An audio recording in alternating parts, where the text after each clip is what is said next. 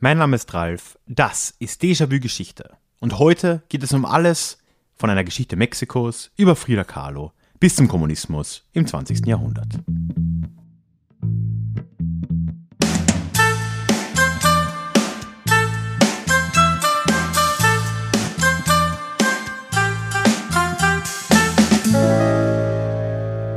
Hallo und herzlich willkommen zurück zu dieser neuen Ausgabe des Déjà-vu Geschichte Podcast. Mein Name ist Ralf und hier in diesem Podcast geht es üblicherweise alle zwei Wochen in die Geschichte, immer mit Blick auf das Hier und Jetzt und mit einer Portion Augenzwinkern. Heute sind wir nicht ganz zweiwöchig. Einerseits hatten wir letzte Woche eine Folge, es gibt auch nächste Woche eine Folge, weil gerade eine Miniserie hier läuft. Und andererseits ist es heute Dienstag statt Montag, was seine Gründe hat. Aber dazu dann gleich noch mehr. Bevor wir heute in die Folge reinstarten, habe ich aber noch eine ganz schnelle Ankündigung. Nämlich das nächste Déjà-vu Live steht an, das zweite in diesem Jahr. Und zwar wird das am Donnerstag, dem 29.04. um 20 Uhr abends live auf YouTube wieder stattfinden. Wenn du das letzte Mal nicht dabei warst, dann vielleicht nochmal kurz ein paar Sätze. Was ist Déjà-vu Live? Das ist im Prinzip ein neues Format, ein ja, Livestream-Format eben über YouTube und die Idee ist, dass ich da einerseits ein Thema mitbringe, über das dann unterschiedlich lang spreche. Letztes Mal ging es um einen Überblick über Nationalismus und warum wir alle Nationalisten sind. Ja, und dann im Anschluss soll es Diskussion geben, man kann sich im Chat beteiligen und äh, ja, auch allgemeine Fragen kann man an der Stelle dann noch stellen. Also ein gemütlicher Abend, letztes Mal waren es so anderthalb, bisschen mehr Stunden. Ja, und so soll es eben jetzt auch am 29.04. wieder sein. Ich möchte über das große Thema Orientalismus reden was ja im Prinzip alles beinhaltet. Der eurozentrische Blick, unser Blick auf die restliche Welt, wie das alles entstanden ist und was wir vielleicht dagegen tun können. Du kannst dich gerne schon voranmelden, ganz unverbindlich natürlich. Es gibt eine Google-Form, ein Google-Formular, wo du deine E-Mail-Adresse eintragen kannst. Die ist unten auch verlinkt in den Shownotes und dann kriegst du einfach am Tag der Veranstaltung, also am 29. entweder da am Morgen oder vielleicht am Abend davor, wie auch immer, eine kurze Info von mir, eine kurze Erinnerung, dass es am Abend losgeht und du bekommst dann direkt davor auch nochmal den direkten Link zum Livestream auf YouTube. Würde mich freuen, wenn du dabei bist. Ja, wie im Teaser schon vorhin angekündigt, haben wir einiges vor uns heute. Ich möchte einerseits über eine der, wenn nicht die einflussreichste Künstlerin des 20. Jahrhunderts mit dir sprechen, nämlich Frida Kahlo. Aber wahrscheinlich, wenn du schon länger hier dabei bist, weißt du, reine Biografiefolgen mache ich eigentlich selten. Bei der Gelegenheit werden wir auch noch die Chance haben, über die Geschichte Mexikos an und für sich einiges zu lernen, seit der Unabhängigkeit und auch über den Kommunismus zu reden. Ja, und dann, etwas später in der Show, kommen dann auch noch zwei Special Guests zum Zug. Wir werden zu dritt dann über ja, Frida Kahlo und ihr Treffen mit einer anderen einflussreichen Person des 20. Jahrhunderts sprechen. Aber wer genau das ist und was genau da passiert ist, dafür musst du dich dann noch ein wenig gedulden. Frida Kahlo wird geboren im Jahr 1907 in Mexico City. Allerdings wird sie eigentlich Zeit ihres Lebens bei jeder Gelegenheit behaupten, dass sie eben nicht 1907 geboren ist, sondern 1910. Und das hat nicht damit zu tun, dass sie so eitel gewesen wäre und unbedingt jünger sein wollte, sondern das hatte mit der mexikanischen Revolution zu tun. Die, und zu der kommen wir dann später noch ein bisschen, begann im Jahr 1910 und endete, so genau kann man es nicht sagen, ab 1920 und es war diese Revolution, die das Mexiko, wie wir es heute kennen, in weiten Teilen geformt hat. Zu dem Zeitpunkt 1910, da war der Staat Mexiko gerade 100 Jahre alt geworden als unabhängiges Land. 1810 hatten sich äh, Eliten in Mexiko, das war im Prinzip generell üblich, also die europäisch-stämmige Elite, aber ja in mexikanisch geborene, sogenannte Kreolen, waren da ja in erster Linie daran beteiligt, diesen, ja, den Kolonialstatus Mexikos äh, zu beenden. Nicht zufällig ja in einer Zeit, in der gerade auch Spanien in Europa äh, aufgrund der napoleonischen Kriege in ziemlichen äh, Problemen war. Und dann so eben von den 1810er Jahren an bis zumindest mal 1821 folgt der mexikanische Unabhängigkeitskrieg und dann am Schluss ab 1821 endgültig ein unabhängiger Staat Mexiko. Die Zeit von da bis jetzt zu unserer Zeit und zur Geburt Frida Kahlos ist aber alles andere als eine ruhige. Also die Staatsform zum Beispiel in Mexiko ist mehr als nur umstritten. So hat sich gleich am Anfang ein gewisser Augustin de Iturbide zum äh, Kaiser ernannt, ausgerechnet. Wohl ein bisschen in Anlehnung an Napoleon ist anzunehmen, hat es aber nicht mal ganz ein Jahr durchgehalten und wird dann am Ende von einem Militärputsch beseitigt. Und seitdem, also dann 1822, gibt es die erste Republik in Mexiko. Damit hören äh, die Probleme für diesen jungen Staat aber auch immer noch nicht auf. Äh, zu dem Zeitpunkt sind auch im Süden noch ganz andere Teile, die heute nicht mehr zu Mexiko zählen, Teil des Staates. Das sind alles Länder, die in der gleichen Verwaltungszone der Spanier im Prinzip lagen. Neuspanien, Nueva Hispania. Das war im Prinzip dieses Gebiet, wo jetzt heute Staaten wie Guatemala, Nicaragua, Costa Rica und El Salvador, habe ich sie alle, liegen. Die haben sie jetzt auch in nächster Zeit abgespalten von Mexiko, eben um erst eine ähm, Föderation zu formen und dann die Staaten, wie sie eben heute noch existieren. Und gerade dann Mitte des Jahrhunderts fängt der große Konflikt Mexikos mit den USA dann erstmal an. Auch das ein, ja, ein, ein wirklich nicht enden wollender Konflikt im Prinzip. Es hat begonnen schon in den 1830er Jahren, da hat sich Texas für unabhängig erklärt von Mexiko. Das ist aber im Prinzip gefolgt auf eine Phase der Einwanderung von weißen englischsprachigen Siedlern aus den Vereinigten Staaten. Also auch da, ja, Konflikt. Äh, man kann mal nachschlagen, die große Schlacht, die gerade in Texas heute noch sehr berühmt ist, aus dem Krieg ist die äh, Alamo, Remember the Alamo. Und äh, darauf folgt dann auch nur knapp zehn Jahre später, 1846, ein echter US-mexikanischer Krieg, der damit endet, dass Mexiko auch im Norden weite Teile des Staatsgebiets abgeben muss. Im Prinzip all das, was heute Kalifornien ist, also das nördliche Kalifornien, die südliche Halbinsel ist ja noch mexikanisch, aber auch die heutigen US-Bundesstaaten Arizona, New Mexico, Nevada, Utah und Colorado. Also doch ein ziemlicher Batzen, so die gesamten südwestlichen Staaten der USA sind jetzt auch quasi dann Mitte des 19. Jahrhunderts abgetreten worden. Und mit kleineren Veränderungen, die jetzt danach noch folgen würden, nimmt jetzt erst gut 40 Jahre nach Unabhängigkeit Mexiko tatsächlich mal die Größe und die Form an, die der Staat heute noch hat. Also recht schwierige Startbedingungen. Burroughs Furniture is built for the way you live. From ensuring easy assembly and disassembly to honoring highly requested new colors for their award-winning seating, they always have their customers in mind. Their modular seating is made out of durable materials to last and grow with you. And with Burrow, you always get fast, free shipping. Get up to 60% off during Burrow's Memorial Day sale at burrow.com slash ACAST. That's burrow.com slash ACAST. burrow.com slash ACAST. Es folgt dann eine Zeit der Reformen. Bis heute bekannt in Mexiko ist äh, der Politiker Benito Juárez, der eben nach diesen kriegerischen Ereignissen als Präsident in äh, Mexiko aktiv war und eine Reformpolitik geführt hat. Aber auch die wiederum führt in den 60er Jahren, in den 1860er Jahren in Probleme, weil sich Mexiko aus Resultat dessen auch im Ausland verschuldet hat. Es kommt zu einer Invasion durch sowohl die Briten als auch die Franzosen als auch die Spanier, weil Mexiko eben Schulden bei denen hatte. Es wird dann ein Kaiser wieder eingesetzt, Maximilian I., übrigens der Bruder des Habsburgers Franz Josef, damals Kaiser von Österreich, bald Österreich-Ungarn. Der hält drei Jahre durch, wird dann hingerichtet von den Truppen Juarez, der dann mit Hilfe der USA doch wieder gewinnt.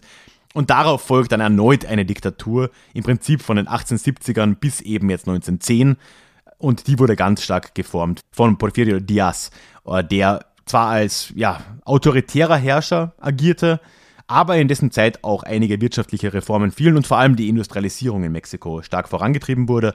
Also auch hier ein ja, eher gemischtes Bild, ist auch, soweit ich das jetzt rausfinden konnte, heute noch immer relativ umstritten. Das ist das System, um jetzt den Bogen zu schlagen, du wunderst dich, wo kommt jetzt Frida Kahlo rein. Das ist genau das System, dieses, diese Diktatur von Diaz, die 1910 in das Kreuzfeuer der mexikanischen Revolution oder dessen, was man dann als Revolution bezeichnen würde, geraten wird. Es ist dieser autoritäre ja, Stillstand im Prinzip und es formt sich eine sehr weite Koalition dagegen, die dann auch relativ bald tatsächlich siegreich sein kann in einem ja, mehr oder weniger Guerillakrieg eigentlich. Aber innerhalb der Bewegung gibt es zahlreiche Fraktionen und äh, die sind alle miteinander auch irgendwie wieder im Konflikt. Und somit hört diese Revolution auch nicht mehr so bald auf.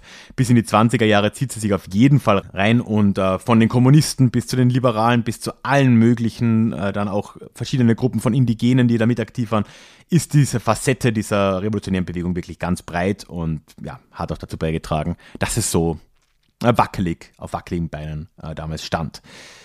Trotzdem ist, und das habe ich vorhin schon gesagt, dass äh, Mexiko von heute sehr stark auf genau diese Zeit der Revolution aufgebaut. Äh, was die Gesetzeslage angeht, was die Verfassungslage angeht, geht sehr vieles auf genau diese Zeit äh, zurück.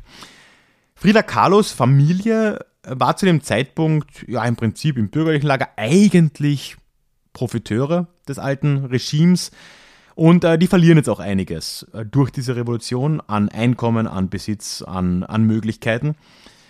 Äh, Friedas Vater war ursprünglich ein deutscher Einwanderer gewesen oder war ein deutscher Einwanderer namens Karl, Karl Wilhelm Carlo, wobei er dann später, und da bin ich mir bei der Aussprache etwas unsicher, das Wilhelm quasi hispanisiert hat zu Guillermo, Guillermo, bin mir nicht ganz sicher, Guillermo Carlo. Er war als Fotograf tätig in Mexiko und äh, hat sich dort ein recht gemütliches Leben da auch äh, aufgebaut, hatte schon eine Frau vorher, mit der er zwei Kinder hatte und dann eben die Mutter von Frieda, mit der er nochmal vier weitere Kinder hatte. Und diese Mutter war eine Mexikanerin mit äh, indigenen Wurzeln aus dem Süden des Landes namens Matilde Calderón y González. Das Leben von Frida Kahlo, um jetzt mal von den großen historischen Ereignissen ein bisschen auf die Person runterzukommen, spiegelt diese Zeit insofern natürlich wieder, dass sich ihre Familie da mit den gleichen Problemen ja auch betroffen gesehen hat, hat aber doch einen Eindruck auf sie hinterlassen, der so weit ging, dass sie sich sehr stark Zeit ihres Lebens mit genau dieser Revolution ja auch identifiziert hat und deswegen, wie vorhin gesagt, auch immer ihren Geburtstag auf oder ihr Geburtsjahr auf das Jahr 1910 hinterverlegt hat. Ihre Jugend ist an und für sich trotzdem eine recht beschützte. Sie besucht eine sehr gute Schule, hat aber Zeit ihres Lebens vor allem mit gesundheitlichen Problemen zu kämpfen. Schon als Kind litt sie an Kinderlähmung, was ihr rechtes Bein dauerhaft leicht verkümmert zurückgelassen hat, was auch immer wieder zu Problemen geführt hat. Aber ganz besonders ist äh, da hervorzuheben ein äh, Busunfall aus dem Jahr 1925, der wirklich äh, grauslich sondergleichen klingt. Also da war Frieda 18 Jahre alt, soweit ich das jetzt nachprüfen konnte, fuhr sie im Prinzip mit einem Bus in Mexiko-Stadt und äh, der war in einen äh, Unfall verwickelt. Und letzten Endes ist dann eine Haltestange, also eine, so eine Stange in diesem, in diesem Stadtbus, hat sich irgendwie gelöst und hat ihren Unterkörper durchbohrt. Hat dabei äh, innere Organe, Rippen, Knochen, alles Mögliche im Prinzip beschädigt. Wirklich oh, furchtbare, äh, furchtbare Vorstellung. Was dazu geführt hat, dass sie gerade so, eigentlich muss man sagen, das überlebt hat. Das ist nicht selbstverständlich. Sie war dann lange bettlägerig äh, und musste auch das restliche Leben dann immer wieder Operationen über sich ergehen lassen. Und es war aber dann auch genau diese Zeit, jetzt in den späten 20ern, wo sie eben das erste Mal lange bettlägerig war. Das wird es auch später immer wieder geben, aber jetzt in dieser ersten Phase, dass sie mit der Malerei anfing und ja, die Karriere der Malerin Frida Kahlo quasi äh, den Anfang nimmt trotz eigentlich ziemlich schlechter Aussicht nach diesem Unfall kann äh, Frieda sich aber doch wieder überraschend gut erholen. Also sie äh, kann auch irgendwann wieder gehen, was äh, überhaupt nicht gesagt war davor, dass das jemals möglich sein würde. Äh, und äh, tatsächlich scheint sich auch einiges in ihrem Leben positiv zu entwickeln, zumindest wie sie es wahrgenommen hat wahrscheinlich. Sie heiratet 1929 dann einen damals schon berühmten mexikanischen Künstler namens Diego Rivera, der war um die 20 Jahre älter als sie, war wirklich ja vor allem für seine äh, Murales, seine Wandgemälde im Prinzip schon weltberühmt, in Mexiko sehr berühmt, hat aber auch schon in äh, Europa gearbeitet, war auch in Amerika sehr bekannt und würde gerade in den 30ern auch einige Zeit in den USA zubringen und äh, dort arbeiten. Also man kann sagen, ein, ein Star-Maler Mexikos, mit dem sie sich äh, hier verheiratet was ihrem Stand in der Gesellschaft natürlich auch einiges dazu tut. Und er hat ihre Kunst auch immer unterstützt, wobei ihre Beziehung aber doch immer eine komplizierte war. Gerade Diego hatte eigentlich die gesamte Zeit über immer wieder Affären und irgendwann als Resultat dessen und auch irgendwo nachvollziehbar hat auch Frida Kahlo dann damit begonnen, sich Affären zu suchen und äh, es gibt da einige bekannte Personen, sowohl Männer wie auch Frauen, mit denen sie Affären gehabt hat oder gehabt haben soll. Äh, die werde ich jetzt hier nicht aufzählen, aber man kann das ja auch googeln. Ist ein bisschen, ist mir irgendwie ein bisschen zu Celebrity Gossip mäßig, das jetzt hier aufzuzählen. More power to her, ne?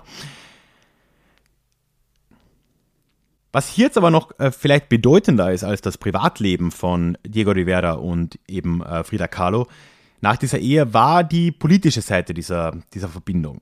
Äh, Diego war bekannt dafür, ein recht überzeugter Kommunist zu sein. Er war ja schon lange auch Mitglied der kommunistischen Partei, wird aber just in diesem Jahr tatsächlich ausgeschlossen, weil er sich zu offen gegen Stalin positioniert hat und der damals von Sowjetseite der Stalinismus, die Sowjetunion, äh, ja, sehr stark auch auf die Parteien, die kommunistischen Parteien in der restlichen Welt quasi exportiert wurde. Das heißt, äh, die Vera wird hier ausgeschlossen. Und auch Frieda äh, teilt im Prinzip sehr viele dieser politischen Ansichten mit Diego. Hat sie ja auch davor schon. Und jetzt entwickeln sie sich beide ja in so eine Richtung, ja quasi, ja, sie werden Trotzkisten im Prinzip. Ne? Sie freunden sich mit, dem, mit der Gegenposition zu Stalin an in diesen frühen 30er Jahren, eben mit den Ideen des äh, Leo Trotzki und seinem Trotzkismus. Und das würde jetzt in den 30er Jahren tatsächlich noch sehr interessante Früchte tragen. Denn im Jahr 1937 taucht plötzlich niemand geringer als Leo Trotzki selbst in Mexiko auf und sollte auch Frida Kahlo hier kennenlernen. Aber dafür, und jetzt kommt die große Offenbarung, dafür haben wir einen Teil zu dritt aufgenommen, und zwar mit Victor und David vom Podcast His to Go.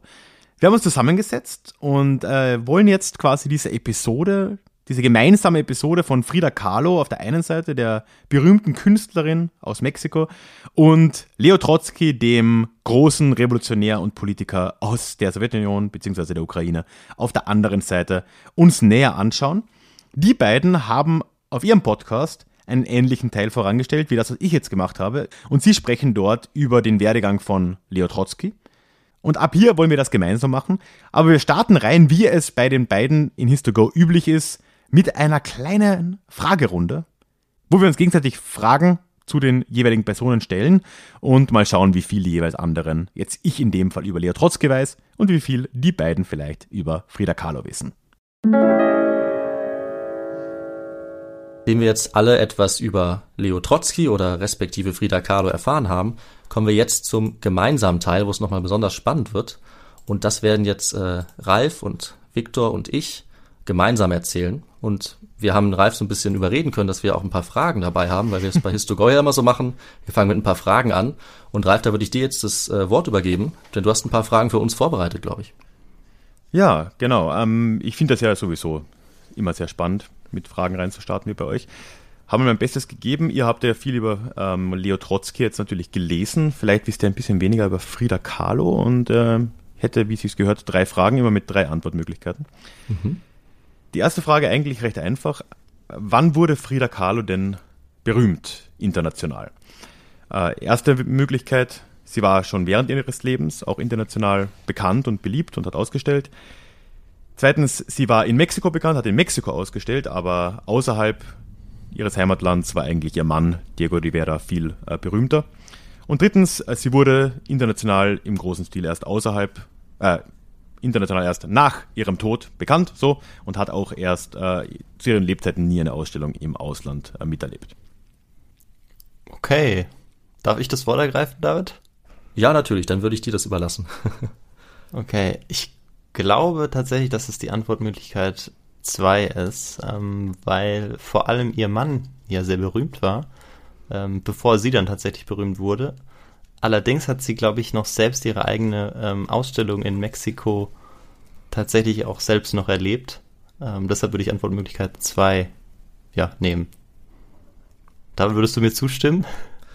Ich hätte auf Antwortmöglichkeit 3 getippt, dass es erst nach ihrem Tod war. Ähm, ah, es kann auch. Ja. Aber du hast auch okay. überzeugend argumentiert. ich denke, die Wahrheit erfahren wir bei, bei Ralf dann in der Folge, ne? Ja, das werdet ihr dann erfahren, genau. Aber ich werde mir jetzt mal äh, kurz notieren, wer von euch was gesagt hat. Das ist ja auch wichtig. okay. Und äh, Frage zwei, äh, weil man muss ja dann auch sehen, wer von euch besser war. Ne? Ist, ja, ist, ja, ist ja deutlich. Absolut. So. Wie ihr vielleicht mitbekommen habt in eurer Recherche, hat Frida Kahlo Zeit ihres Lebens sehr konsequent ein falsches Geburtsjahr von sich angegeben. Wir wissen, dass sie 1907 geboren wurde, aber sie hat immer behauptet, sie wäre 1910 geboren worden. Die Frage ist jetzt, warum? Boah. Erstens. Sie wollte jünger sein, weil die Freundinnen von Diegos Künstler, Kollegen und Freunden meist deutlich jünger waren als sie. Zweitens, sie wollte sich symbolisch mit dem Beginn der mexikanischen Revolution verbinden, der im Jahr 1910 eben stattgefunden hat. Oder drittens, sie mochte runde Zahlen und 1910 war ja einfach lieber als 1907. ähm, soll ich da vielleicht mal meine Vermutung äußern? Ja, diesmal, ja. Ähm, also ich glaube, Frida Kahlo war sehr selbstbewusst, deswegen kann ich mir nicht vorstellen, dass sie, dass sie sich jünger macht. Ähm, deswegen würde ich auf Antwort B tippen, die mexikanische Revolution, weil das vielleicht auch so ein bisschen zu ihrer politischen Richtung passt, könnte ich mir vorstellen. Mhm. Victor, bist du auch noch? Ähm, ja, ich würde tatsächlich dennoch auf Antwort 1 tippen, weil ähm, auch wenn sie sehr selbstbewusst war, glaube ich, dass sie schon gemerkt hat, dass ähm, ja sie irgendwie das Gefühl bekommen hat, dass vor allem ältere Männer auf jüngere Frauen stehen, wie sie dann auch selber ja später die Erfahrung gemacht hat. Und deshalb würde ich sagen, es ist tatsächlich die Antwort 1. Mhm. Gut, und mhm. dann äh, eine letzte Frage. Auch das werden wir natürlich rausfinden. Wie war Frida Kahlos Einstellung gegenüber Josef Stalin? A. Sie verabscheute ihn seit ihres Lebens wegen ihrer Bekanntschaft und zu gewissen Maßen auch Treue zu Leo Trotzki. Zweitens, sie schätzte ihn als Verfechter des Kommunismus in der Welt. Oder C, beides, entweder gleichzeitig oder zu verschiedenen Zeiten ihres Lebens. Ah, Victor, ich glaube, das habe ich gelesen. ja, ähm, ich glaube tatsächlich, ja. Ich glaube, das müsste das letzte sein. Ich oder glaube auch, ja. ja. Ich sage also beide, beides. Genau, beides. Gut, dann ja. äh, werden wir ja nachher sehen, was da stimmt. ja. Okay dann äh, starten wir mit äh, unseren Fragen an dich, Ralf. Mhm. Und zwar lautet die erste Frage: Mit welchem Gegenstand wurde Trotzki ermordet? Das weiß ich. Äh, weißt du das? Ja. das war ein, Eis, dann, ein, ein, wie heißt das auf Deutsch? Äh, ein Eispick, ein Eispickel, sagt man das so? Ja, sagt man auch, ja, Eispickel, ja. korrekt. Ja, das kann ich schon auflösen, das ist richtig. Und jetzt gibt es aber noch eine Zusatzfrage dazu. Oh je. Welche Waffen hatte der Mörder denn noch dabei? Oh, gibt es da Auswahlmöglichkeiten? Oder da gibt es keine Auswahlmöglichkeiten. Oh, nee. das ist jetzt eine Frage, ne? Ins Blaue raten. Gott, ich bin ja ein bisschen, ich bin sehr gespannt, äh, wie, wie überhaupt diese Ermordung stattgefunden hat. Äh, das weiß ich ehrlich gesagt gar nicht. Und äh, deswegen weiß ich auch nicht, auf was man sich dann vorbereitet. Ne? Also war das im Haus, war das woanders? Ich sag mal, hm, eine Pistole wird er wohl. Na, vielleicht, ich sag mal, der hatte eine, eine, eine Feuerwaffe dabei, aber das war dann vielleicht einfach zu laut und deswegen hat er sich entschieden, das nicht zu verwenden. Das wäre für mich jetzt nachvollziehbar. Okay. Mhm. Ja, das klingt schon mal sehr vielversprechend. Finde ich gut ähm, argumentiert. Ich würde sagen. Ich dachte kurz genau. Messer, aber wenn ich ein Messer hätte, dann würde ich ja das nehmen und nicht ein Eispickel. So. okay. Aber wir merken uns das mal so ein bisschen, was du vermutest auf jeden Fall. Mhm. Es ist beides tatsächlich sehr nah an der Wahrheit dran. Kann ich schon mal verraten. Und ja, für die nächsten Fragen, David, darfst du einsteigen. Genau, mal gucken, ob du auch eine gute Vermutung hast. Die erste Frage geht ein bisschen weiter zurück in die Vergangenheit, nämlich was war denn Trotzki unter Lenin zur Zeit der russischen Revolution und danach? War er A. Volkskommissar für das Kriegswesen, B. Volkskommissar für Wirtschaft und Agrarwesen oder letzte Möglichkeit Volkskommissar für Wohlfahrt und Sozialwesen? Uh, da bin ich echt nicht. Ich weiß, dass er während des Bürgerkriegs ja ähm, die Rote Armee angeführt hat. Ähm, mhm. Ist das dasselbe wie Volkskommissar für Kriegswesen? Weiß ich nicht. War es danach auch noch? Weiß ich auch nicht. Aber ich sage jetzt einfach mal Kriegswesen, weil ich weiß sonst gar nichts drüber. Alles klar. Also deine Vermutung mit der Roten Armee, die führt auf jeden Fall schon eine, eine gute Richtung. Also ist keine Vermutung, sondern du hast recht. Ähm, schauen wir mal, ob es dann auch trotzdem die richtige Antwort ist. Das muss ja nicht stimmen. Man kann ja Leute später auch woanders einsetzen. Also, ah. So ist es. Also ja. muss man dann gucken, was stimmt. Und dann kommen wir noch zur letzten Frage, nämlich wer ermordete denn Leo Trotzki? Das müssen wir uns natürlich auch noch fragen. Da habe ich aber zum Glück für dich drei Möglichkeiten. Ja? Mhm, bitte. Ist es erstens vielleicht der Lebensgefährte von Frida Kahlo gewesen? Zweitens der Onkel seiner Frau Natalia? Oder war es drittens der Lebensgefährte seiner Mitarbeiterin, also von Trotzki? Also gut, Frida Kahlo, darüber wäre ich, glaube ich, gestolpert. Ähm, das schließe ich jetzt mal aus. Was Mann der Lebens Nee, was war das letzte? C? Lebensgefährte einer Mitarbeiterin von Trotzki. Ja, das nehme ich. Ja, das nehme ich. ja das klingt gut. einfach das. Ja. Okay. Das Dann- kann auch B sein, aber das klingt für mich glaubwürdig. Das wird schon stimmen. Und ich nehme mal an, dass die Sowjets damals alles und jeden als äh, Agenten bezahlt haben. Also, das wird schon stimmen. Das klingt doch nach einer guten Vermutung. Da werden wir nachher auf jeden Fall noch mehr zu erfahren. Und dann würde ich sagen, nachdem wir mit den äh, Fragen jetzt schon so ein bisschen angeteasert sind, fangen wir einfach mal an und wir schauen mal, wie es jetzt zur ersten Begegnung zwischen den beiden kommt, zwischen Frida Kahlo und Leo Trotzki. Damit werde ich jetzt mal beginnen. Wir haben ja jetzt gehört, zuletzt in unserer Folge, äh, Frida Kahlo und Trotzki sind im Exil, sie sind in Norwegen. Und dann ist es allerdings soweit, dass sie auch Norwegen verlassen müssen. Die norwegische Regierung möchte sie dort nicht mehr haben, aber sie möchten schon, dass die beiden noch sicher woanders ankommen. Und diese nächste Option ist jetzt Mexiko. Das heißt, Trotzki und seine Frau Natalia, die steigen in äh, einen Öltanker und überqueren damit den Atlantik. Damit ist dann immerhin auch in Norwegen ihr viermonatiger Hausarrest beendet, der auf Druck von Stalin entstanden war. Äh, und Trotzki hat auch erklärt, dass er in dieser Zeit um fünf Jahre gealtert war. Die beiden machen sich dann äh, also auf die Überfahrt. Trotzki liest äh, währenddessen ein paar Bücher über Mexiko, bereitet sich ein bisschen vor, weil er wissen möchte, was sie erwartet. Und ähm, dann am frühen Morgen des 9. Januars äh, läuft der, ha der Tanker, auf dem die beiden sind, dann auch schon in den Hafen von Tampico ein. Tampico nur kurz zur Einordnung, das liegt an der Ostküste am Golf von Mexiko, also etwas nordöstlich von Mexico City. Ja, und ähm, Trotzki und Natalia, die hatten jetzt überhaupt keine Ahnung, wer oder was sie an Land erwartet. Sie wollten äh, auch nur dann an Land gehen, wenn sie wussten, dass sie von Freunden in Empfang genommen würden. Also sie waren schon noch ein bisschen misstrauisch. Und gegen 9 Uhr morgens nähert sich dann ein Schlepper dem Tanker, auf dem sie sind, und dann sehen die Trotzkis zum Glück ihren amerikanischen Freund, der auch Trotzkist war. Und äh, der war allerdings nicht alleine da, sondern auch unsere zweite Protagonistin, äh, die kommt jetzt in der Geschichte schon vor, denn Frida Kahlo, die ihnen als Frida Rivera vorgestellt wurde, die war schon hier, die berühmte Künstlerin. Wie berühmt sie ist, äh, das ist ein bisschen die Frage. Aus unserer Sicht ist es klar, die beiden werden sie vielleicht noch gar nicht so gut gekannt haben. Aber es waren noch weitere Freunde und Unterstützer da und die haben sie sehr stürmisch empfangen. Und ähm, Carlo hatte natürlich auch einen Mann, den berühmten Wandmaler Diego Rivera. Und der war jetzt der eigentliche Grund dafür, dass Trotzki überhaupt nach Mexiko kommen durfte. Ich finde es aber trotzdem ein bisschen gewagt, muss ich sagen, dass jemand, der verfolgt wird von Josef Stalin höchst, höchstpersönlich Ja. und aus, aus, aus dem äh, Zufluchtsland fliehen muss, dann sagt, nee, also hier gehe ich nicht von Schiff, wenn ich niemanden kenne. Das stimmt, aber spricht vielleicht dafür, dass äh, Trotzki eine gewisse ja, Vorsehung hatte oder dass er äh, zu dem Zeitpunkt dann doch paranoid war, nachdem er so oft hin und her äh, fahren musste. Wer weiß. Äh, aber er hatte Glück. Also Rivera, der hat sich für ihn eingesetzt und dafür gesorgt, dass er eben tatsächlich dann Asyl auch bekommen hat. Also er ist extra zum mexikanischen Präsidenten gegangen, persönlich, und hat dort durchgesetzt. Äh, auch zu seiner Überraschung wurde das bewilligt, dass Trotzki dann dort in äh, Mexiko erstmal sicher war und Asyl hatte. Ähm, die einzige Einschränkung war allerdings, dass er sich dann nicht in die inneren Angelegenheiten der Regierung einmischen durfte. Vernünftig. Vernünftig, würde ich auch sagen. Ja, und dann äh, danach, im Januar 1937 immer noch, wurden dann die Trotzkis äh, in einem gepanzerten Zug zu ihrer neuen Bleibe gebracht. Das erinnert so ein bisschen an die Reise von Lenin, wenn man davon mal gehört hat. Also auch hier wieder ein geheimer oder zumindest gut beschützter Zug.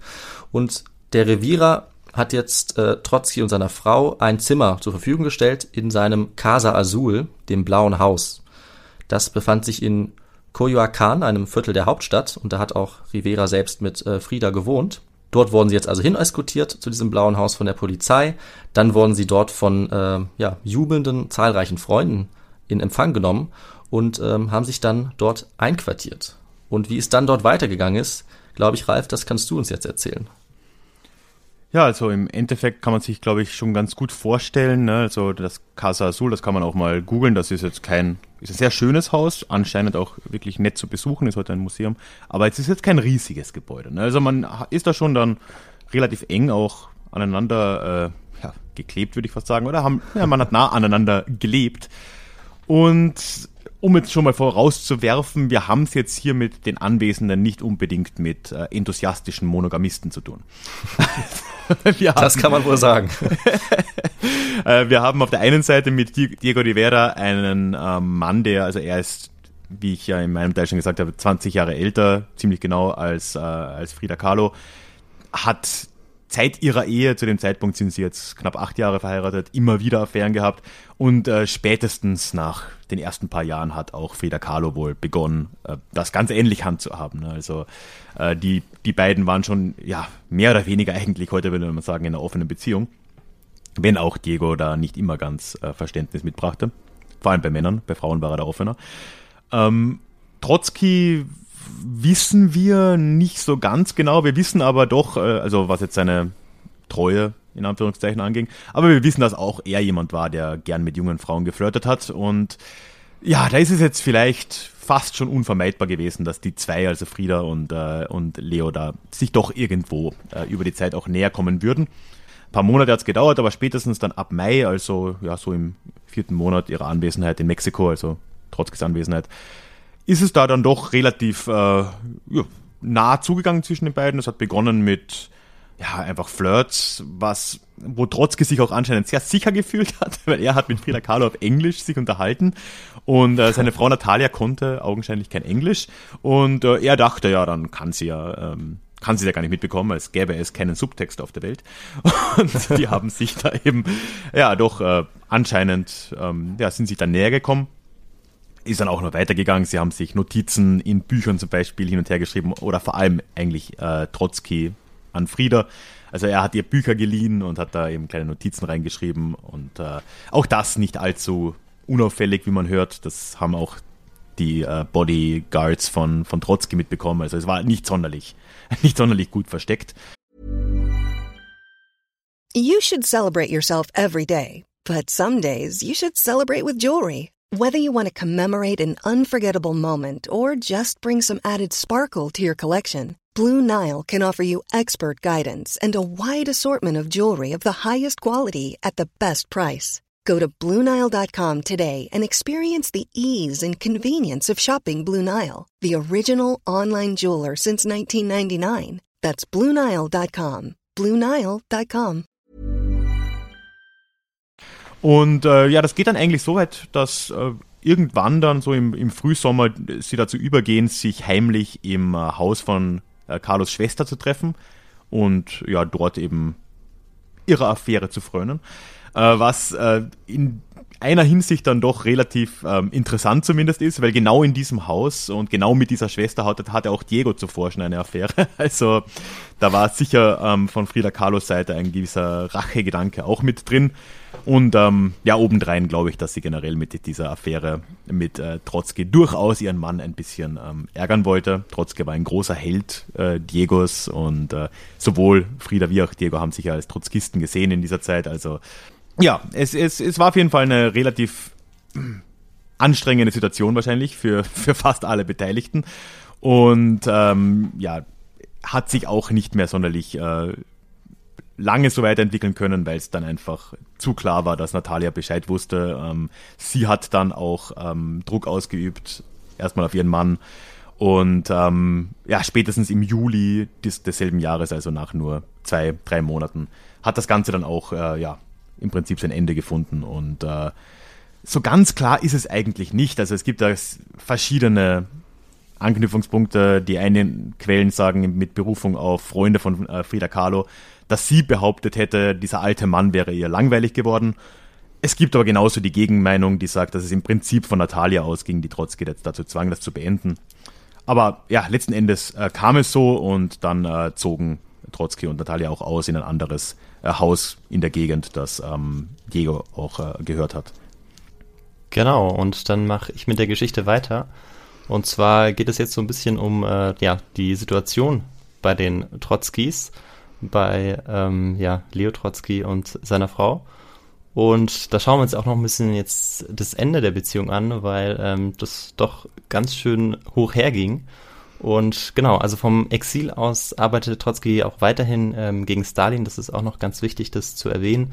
Also es ist nicht so, dass er sich jetzt nur noch in äh, Liebesaffären irgendwie einsteigert, ähm, sondern er hat auch noch ähm, sehr viel vor und er ist auch noch unter Druck. Er versucht die Verbrechen der GPU, der Geheimpolizei der Sowjetunion aufzudecken und ähm, auch eben die Verbrechen, die in den Gulags begangen worden sind, in Internierungslagern, die versucht er auch ähm, ja verschiedenst zu veröffentlichen in seinen kommunistischen Schriften. Und genau, sein Ziel ist dann auch einfach Stalin und seine Politik zu diskreditieren. Er rief dann die vierte Internationale auch in die Welt, um ähm, ja der inzwischen unter Stalins Dominanz stehenden dritten Internationalen entgegenzuwirken. Die ähm, Internationale, das ja, das waren Zusammenschlüsse kommunistischer Parteien zu einer weltweiten Organisation. Besonders wichtig war es jetzt auch für ihn, den Schauprozessen in Moskau entgegenzutreten. Dort war es so, dass ähm, ja, Stalin als Teil seiner großen sogenannten Säuberung eben unzählige bei ihm in Ungnade gefallenen verurteilen ließ und das galt natürlich auch für Trotzki. Und diese, diese Schauprozesse waren völlig ungesetzlich, also es gab nicht irgendeinen juristischen Hintergrund dafür oder ähm, ja eine Rechtfertigung. Und das Urteil stand eigentlich schon vorher fest und genau in diesen Urteilen wurden die Feinde Stalins dann eben auch öffentlich vorgeführt und dann auch oftmals ermordet oder eben zur Flucht gezwungen, so wie es bei den Trotzkis dann auch der Fall war. Und ja, in diesen berüchtigten Moskauer Prozessen, ähm, in denen hohe Funktionäre der kommunistischen Partei der Sowjetunion angeklagt wurden, wurde auch Trotzki der Verschwörung letztendlich für schuldig befunden. Und jetzt hatte er eben das Glück, dass er im Exil war. Und ja, als Antwort auf die Moskauer Prozesse hat er dann auch eine Art Gegenprozess gestartet, ähm, angeführt von der amerikanischen Kommission. Und ja, in diesem Prozess hat er sich natürlich selbst auch dann für unschuldig befunden. Und ja, dieser Prozess wurde von Stalin und der Partei natürlich nicht ernst genommen dann und ähm, sorgte aber trotzdem international für Aufsehen. Ja, und das alles beeinflusste auch Trotzki ähm, jetzt bei seinen Entscheidungen, auch bei seinen privaten Entscheidungen. Und das äh, darf man einfach nicht außer Acht lassen, deshalb habe ich das jetzt nochmal erwähnt. Aber zurück zur Beziehung. Ähm, Natalia hatte jetzt natürlich auch immer mehr mitbekommen, dass irgendwas nicht stimmte und ahnte auch eben, dass Trotzki und Carlo sich jetzt etwas näher standen. Also wir schauen jetzt nochmal ganz kurz das Ende ähm, von der Beziehung aus Natalias Sicht an. Und ja, sie hatte viele Hinweise eben mitbekommen. Und Ralf hat es schon gesagt, eine, einer dieser Hinweise war eben, dass er sie kein Englisch reden konnte oder verstand. Äh, und ja immer deshalb das Gefühl hatte, dass die beiden sich äh, etwas intrigenhaft verhielten. Und ja, Anfang Juli wurde dann die Atmosphäre auch im Blauen Haus unerträglich. Und ähm, Trotzki entscheidet sich jetzt dazu, das Haus zu verlassen. Er kann die Situation nicht länger ertragen und fährt dann am 7. Juli zur Range Diego Riveras, also der hatte noch ein schönes Anwesen, 130 Kilometer nordöstlich etwa von, ähm, von Mexico City. Und äh, vier Tage später kam dann auch noch eine Dame zu besuchen, das war natürlich Frida Kahlo. Und ja, dieser Zustand machte Trotzki jetzt insgesamt sehr zu schaffen obwohl er sicherlich auch sehr viel Spaß dabei hatte, diese, diese Affäre zu führen, war es schon so, dass er seine Frau weiterhin sehr liebte und ähm, sich ihr auch sehr verbunden fühlte. Aber er spürte eben auch ihre Abneigung, weil sie ja jetzt auch mitbekommen hatte, dass ähm, er eine Affäre hatte. Und Natalia hatte jetzt von dem Besuch erfahren, also die Ehefrau Trotzkis, von Carlos Besuch auf der Range. Und ähm, jetzt schreiben sie sich gegenseitig Briefe und ähm, in diesen Briefen geht es ja, äh, wirklich heiß her. Und ja, am 15. Juli unterbrach Trotzki dann die Zeit der Trennung und kehrt für drei Tage zurück nach äh, Koyakan. Und ähm, diese gemeinsame Zeit, die eigentlich dann die Versöhnung einleiten soll, die ähm, führt aber nicht äh, zu dieser. Und es passiert jetzt eigentlich eher das Gegenteil. Es kommt jetzt äh, ja zum Höhepunkt der Beziehungskrise. Und äh, Trotzki wirft Natalia nämlich jetzt einen Seitensprung vor, der angeblich im Jahr 1918 stattgefunden haben soll. Und das kommt anschließend zu einem ja, intensiven Briefwechsel, ähm, in dem sie sich dann auch gegenseitig die Seitensprünge und Affären vorwerfen, wobei sie sich jeweils dafür rechtfertigen, sie leugnen oder sich dann auch entschuldigen. Und äh, ja, ein Brief, in einem Brief schreibt Trotzki dann auch, ich wollte nur sagen, und das ist keine Kritik, dass mein Rückfall, wie du es nennst, bis zu einem gewissen Grad von deinem Rückfall ausgelöst wurde. Das ist einfach nur hoch, hochgestochene Teenager-SMS, oder?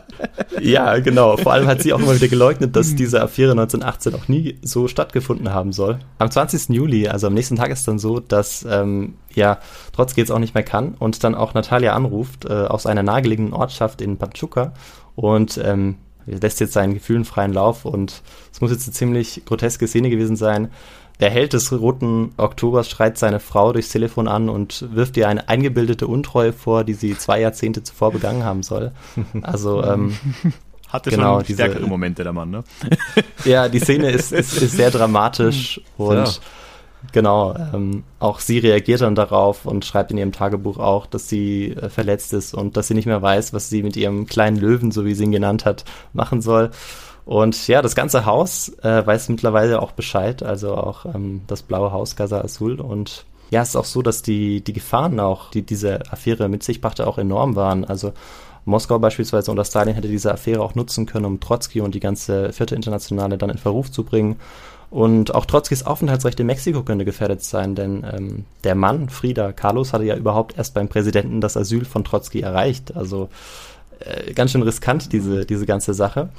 Und ähm, ja, dann ist es so, dass eben diese Beziehung zu Ende geht. Äh, man weiß nicht genau, wer äh, sozusagen den ersten Stein geworfen hat, aber ähm, sie geht dann zu Ende im Juli 1937 und ähm, die beiden versöhnen sich dann auch wieder, soweit ich es äh, verstanden habe und genau. Ähm, ja, also im Prinzip kann man sagen, dass eigentlich die Beziehung zwischen Carlo und Trotzki, soweit man das sagen kann, ne, man kann in die Leute ja nicht reinschauen, schon mehr oder weniger, nee, vielleicht nicht reibungslos, aber äh, relativ, äh, ja, mehr oder weniger angenehm zu Ende ging. Also das war so eine mhm. Sache, ja, war wohl irgendwie ist dann von Trotzki vor allem ausgegangen, auch als Reaktion natürlich auf Natalia. Und ähm, gerade von Seiten Carlos können wir sagen, dass die, äh, dass sie zumindest jetzt nicht sonderlich verletzt gewesen zu sein scheint äh, über die ganze Sache. Sie hat Trotzki noch im Herbst desselben Jahres, also wir waren jetzt ja die ganze Zeit im Juli unterwegs und noch im äh, November hat sie ihm ein Gemälde äh, geschenkt, quasi äh, ihm gewidmet. Also ja, das hat er dann auch äh, mit Freude in seinem äh, Büro dort im Haus dann auch aufgehängt. Also es scheint an sich äh, ganz gut ausgegangen zu sein. Was in der Folgezeit problematischer wurde tatsächlich war, und du hast es kurz schon angesprochen vorhin, die Beziehung zwischen Diego Rivera und, und Trotzki er war, also Diego war ja derjenige, der den Präsidenten erstmal überzeugt hat, Trotzki ins Land zu lassen. Also da war eine gewisse ja, Abhängigkeit, könnte man vielleicht schon sagen, oder zumindest ja, eine, er war ihm schon äh, zu Dank eigentlich verpflichtet in gewissem Maßen. Und äh, Diego Rivera hat da auch daraus geschlossen, dass er jetzt auf einer politischen Ebene irgendwie mit Trotzki zusammenarbeiten äh, sollte.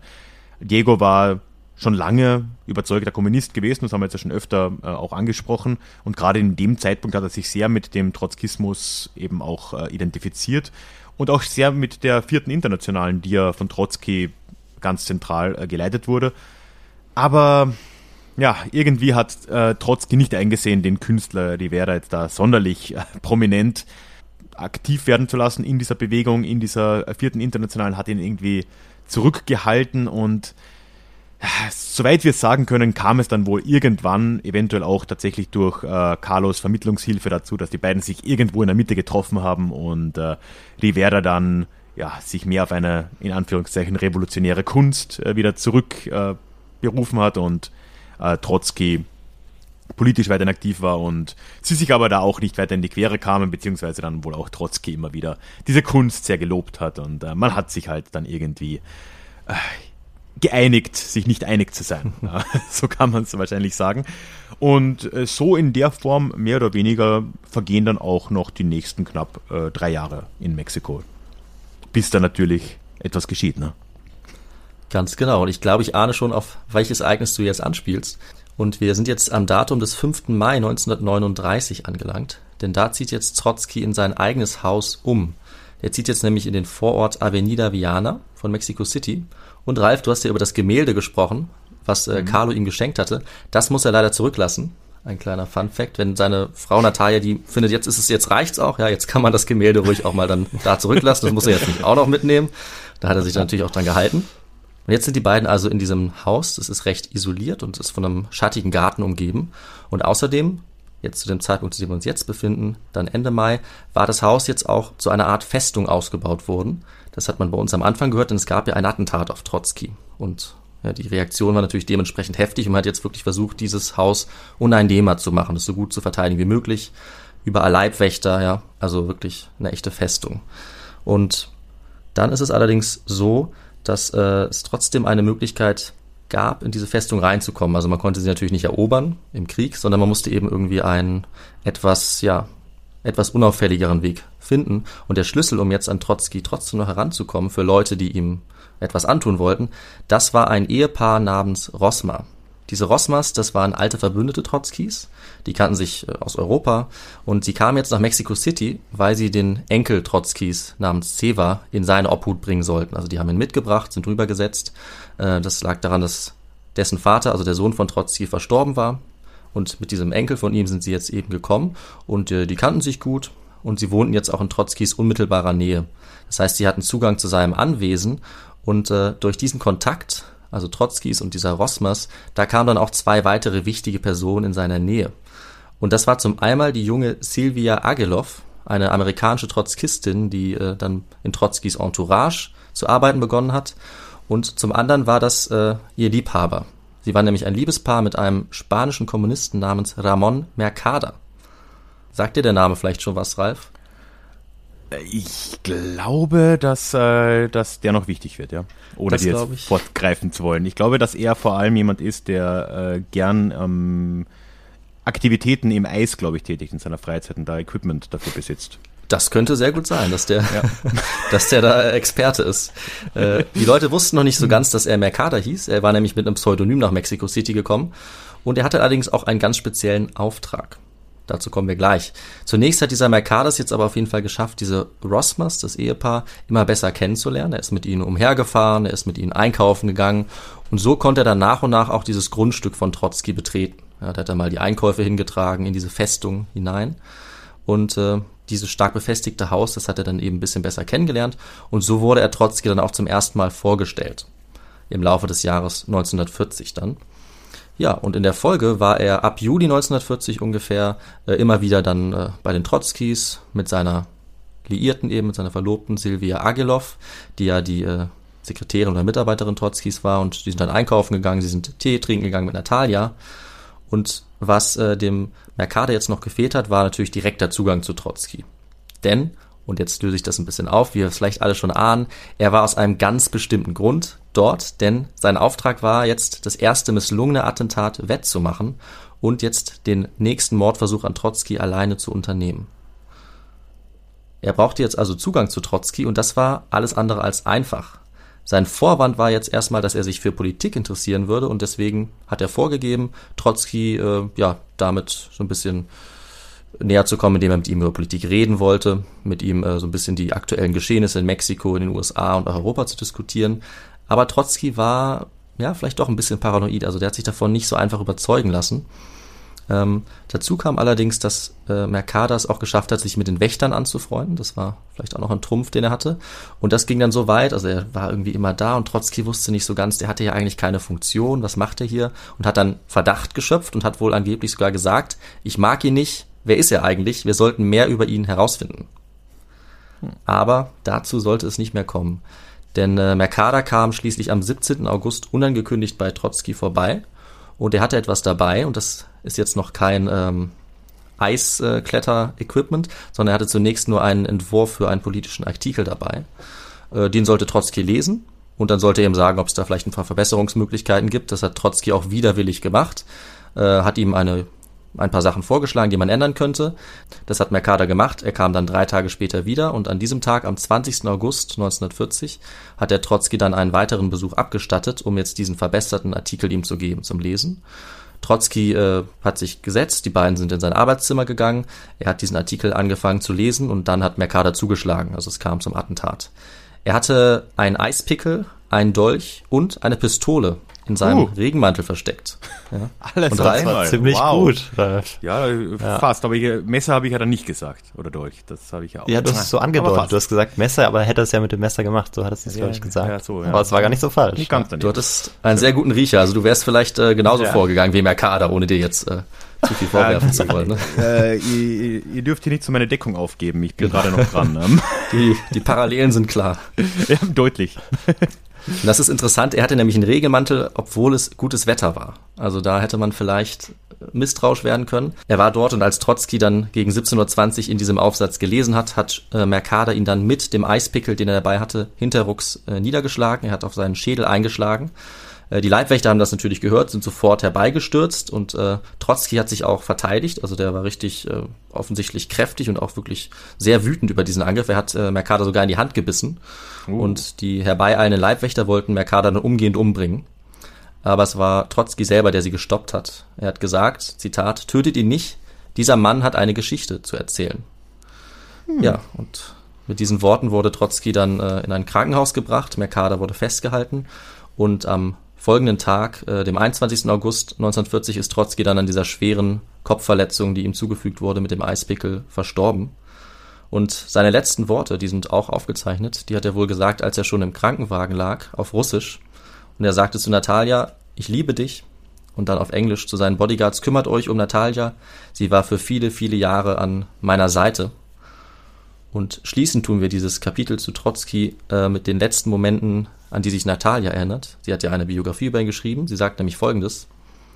Als die Krankenschwestern begannen, ihn zu entkleiden, sagte er plötzlich mit klarer, aber trauriger Stimme zu mir, ich möchte nicht, dass Sie mich entkleiden, ich möchte, dass du das tust.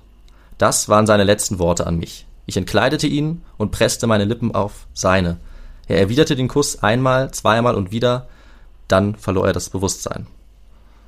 Ja, und damit äh, war das Ende von Leo Trotzki gekommen. Also seine, sein Erzfeind Stalin hat es tatsächlich geschafft, ihn ermorden zu lassen, so viele tausende Kilometer weg.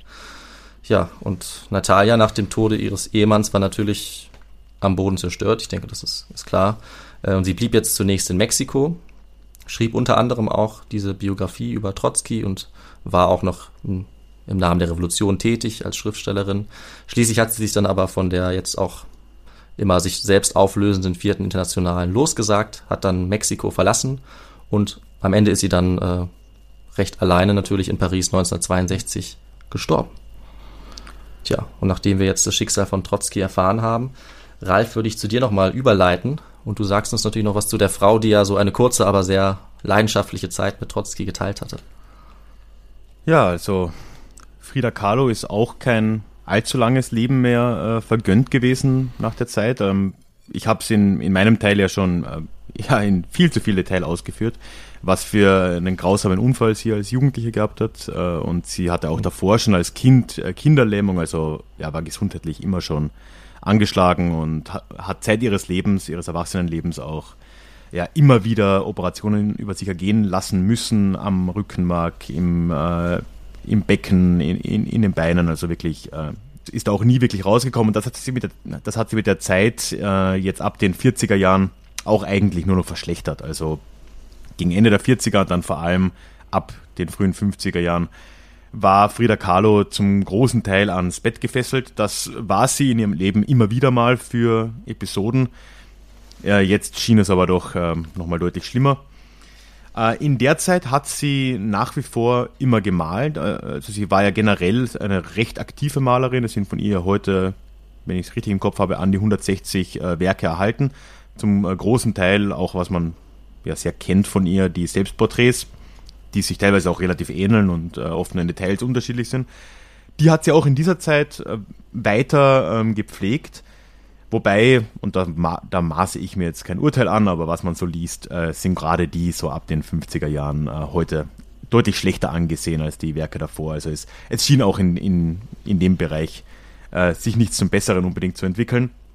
Sie hat auch noch eine deutliche Politisierung mitgemacht, um jetzt äh, eine der Fragen von Anfang gleich mal aufzulösen. Aha.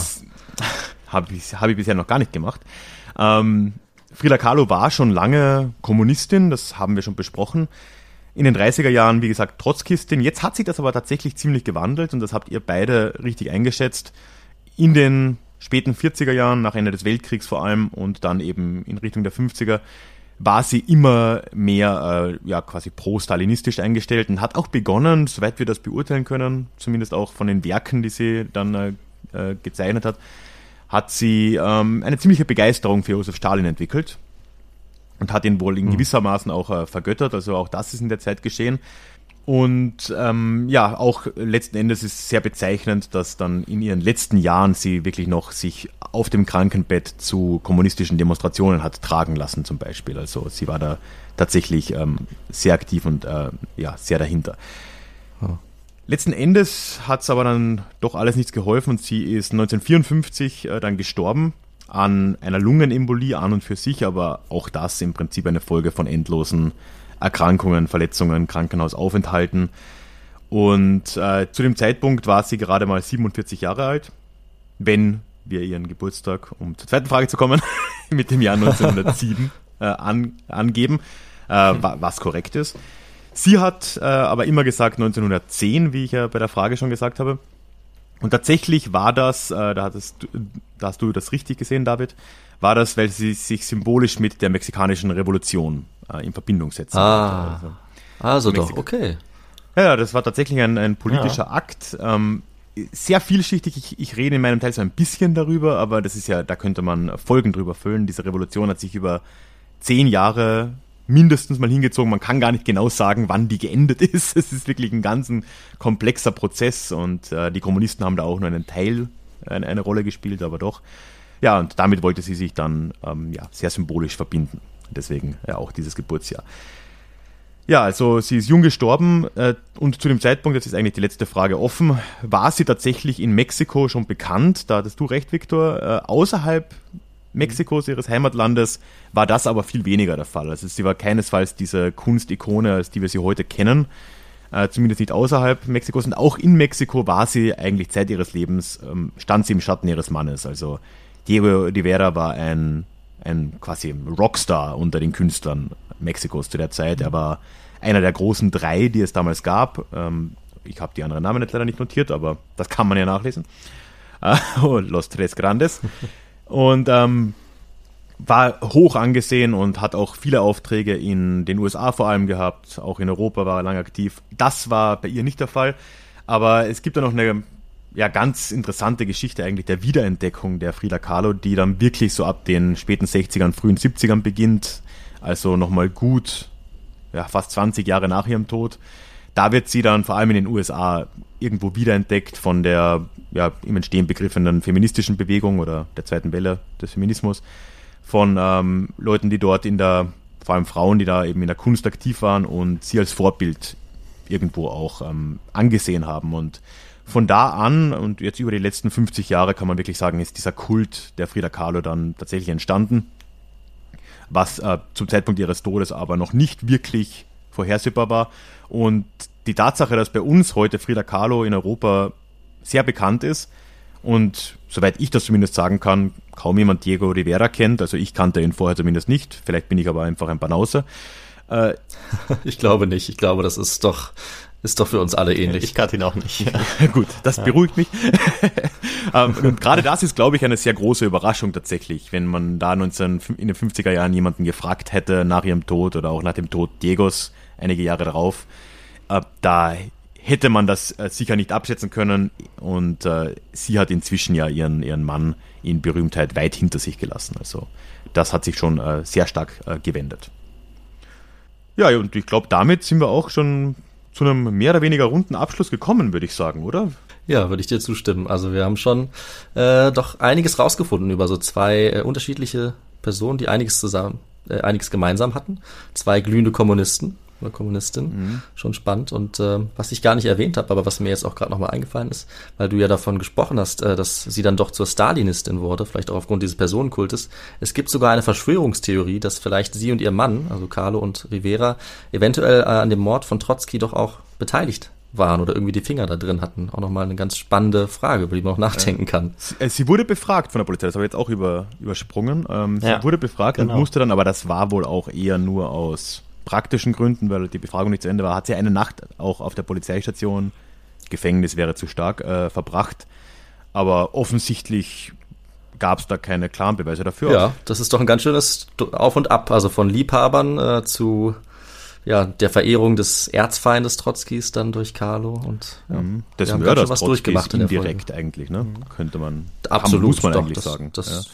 Das muss man sagen, stimmt. Und obwohl sie eigentlich ja so, nur so eine kurze Zeit miteinander verbracht haben, zumindest die Affäre nur sehr kurz war, aber auch ähm, das Leben dort ja nur zwei Jahre dann sozusagen ähm, ging, haben sie doch wahnsinnig viel ja, gemeinsam erlebt und das gibt auch wahnsinnig viel darüber zu berichten, wie wir gemerkt haben.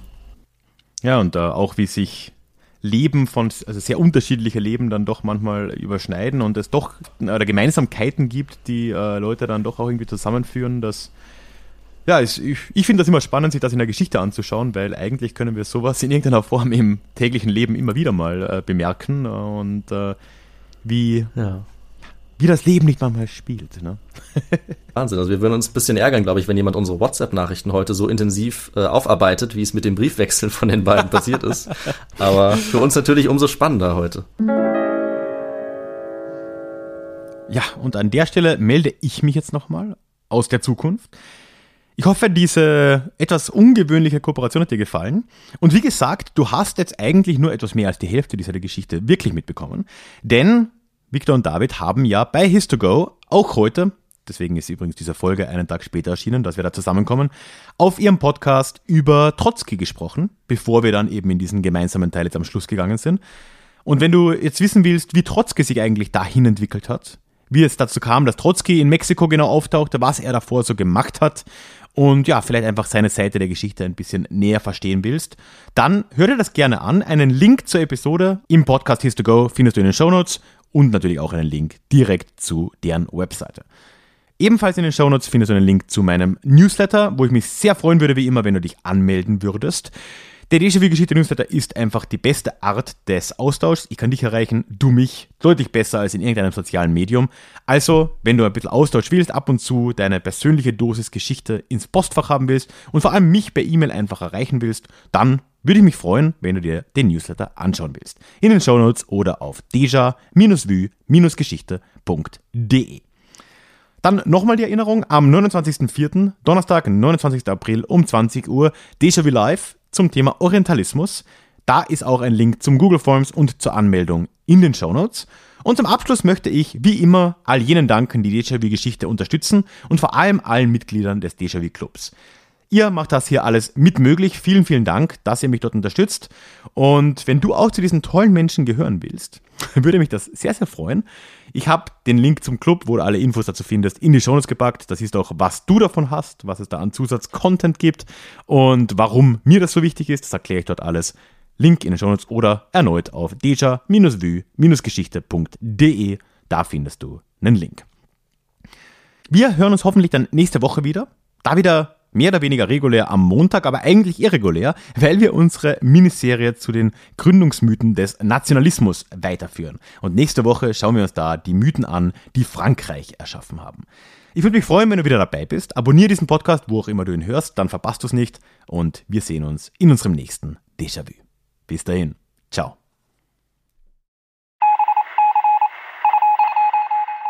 Möchtest du dich noch mehr mit Geschichte beschäftigen? Dann werde doch Teil der Community und hol dir deine persönliche Dosis Geschichte regelmäßig ins Postfach. Mit dem Déjà-vu Geschichte Newsletter. Dort erwarten dich abwechslungsreiche Geschichte-Häppchen, zweimal im Monat direkt in dein E-Mail-Postfach, Austausch mit mir, ich kann dich erreichen, du kannst mir direkt antworten und ich melde mich auch garantiert wieder zurück.